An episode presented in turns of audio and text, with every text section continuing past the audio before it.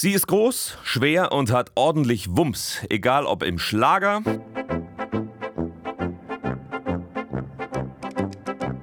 oder ganz klassisch.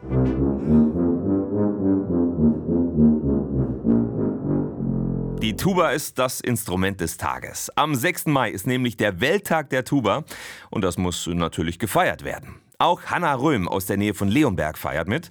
Sie ist eine der wenigen Tubistinnen im Land, denn immer noch wird die Tuba hauptsächlich von Männern gespielt.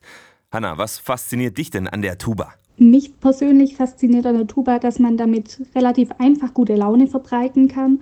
Und auch wenn man die Tuba-Stimme selber vielleicht nicht richtig raushört, ähm, fällt es trotzdem total auf, wenn sie dann fehlt oder wenn die Tuba dann wieder einsetzt. Einfach weil Tuba-Stimme eine wahnsinnig wichtige Basisfunktion hat für den Gesamtklang. Eigentlich genau wie so eine Bassgitarre in der Band. Äh, sag mal, du bist ja eher klein und zierlich. Die Tuba ist so ziemlich das Gegenteil.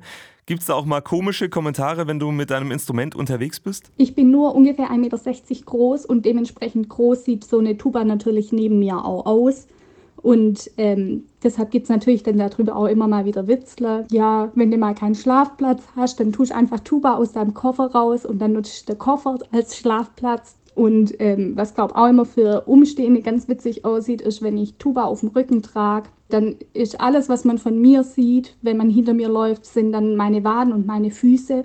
Und der Rest vom Körper ist dann eben komplett hinter der Tuba verschwunden. Und ich glaube, das ist ganz witzig, wenn man dann dahinter läuft und nur so ein laufenden Koffer quasi sieht. Du spielst ja unter anderem im Landesjugendposaunenchor des Evangelischen Jugendwerks, bist deswegen auch viel unterwegs und äh, du hast deine Tuba sogar mal zum Autokauf mitgenommen. Hab dem Autoverkäufer gesagt, ich brauche ein Auto, wo mein Tubakoffer reinpasst. Und der war dann auch ein bisschen perplex und hat gemeint, das ist ihm ja auch noch nie passiert, dass jemand mit einem Instrumentenkoffer dann plötzlich da stand und gesagt hat, er muss das Auto nach dem Instrumentenkoffer aussuchen. Porsche 911 war also leider raus, aber man muss einfach Prioritäten setzen.